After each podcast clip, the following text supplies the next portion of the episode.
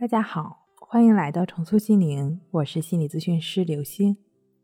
今天要跟大家分享的内容是：失眠症最大的误区是，除了怕，没什么可怕的。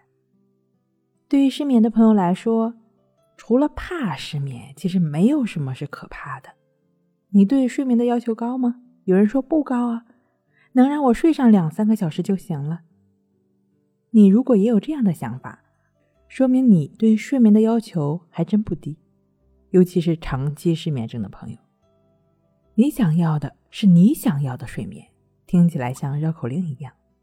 事实的确如此。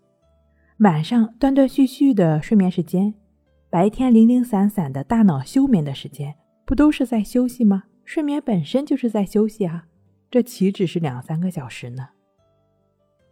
你切勿给自己的睡眠上纲上线。我得睡成什么样？如果你也常常用大脑给身体下这样的指令，那么我们一起做一下下面这个身体控制实验吧。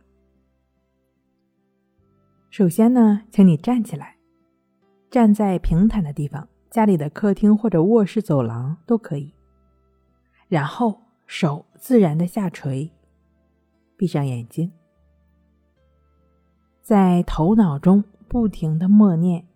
向前走，向前走，向前走，向前走。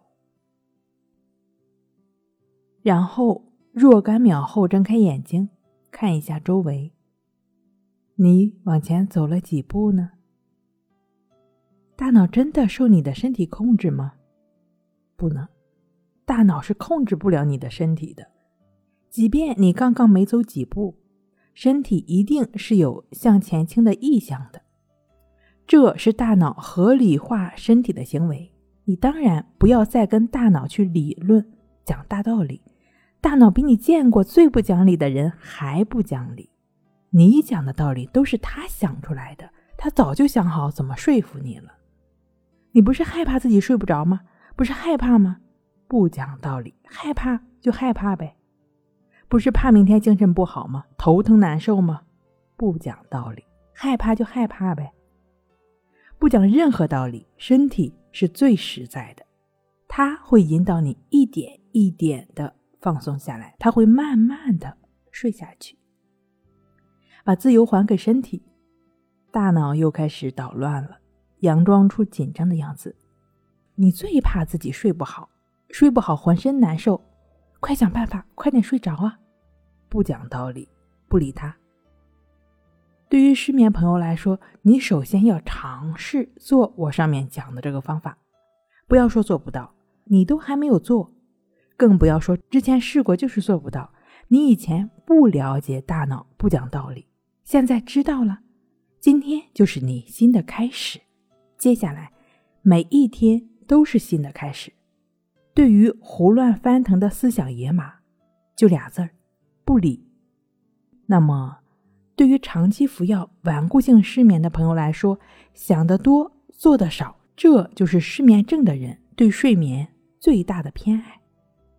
如果你说我已经有了肌肉记忆，总是会不由自主的紧张，控制不住的胡思乱想，这可怎么办呢？没关系，关系法就只是通过观察呼吸的练习。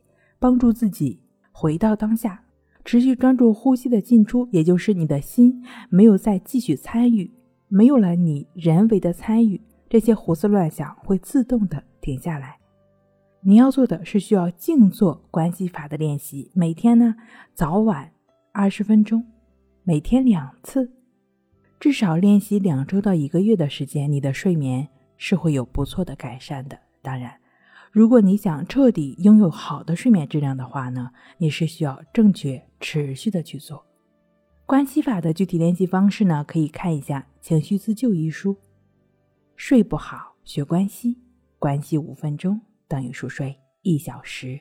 好了，今天跟您分享到这儿，那我们下期再见。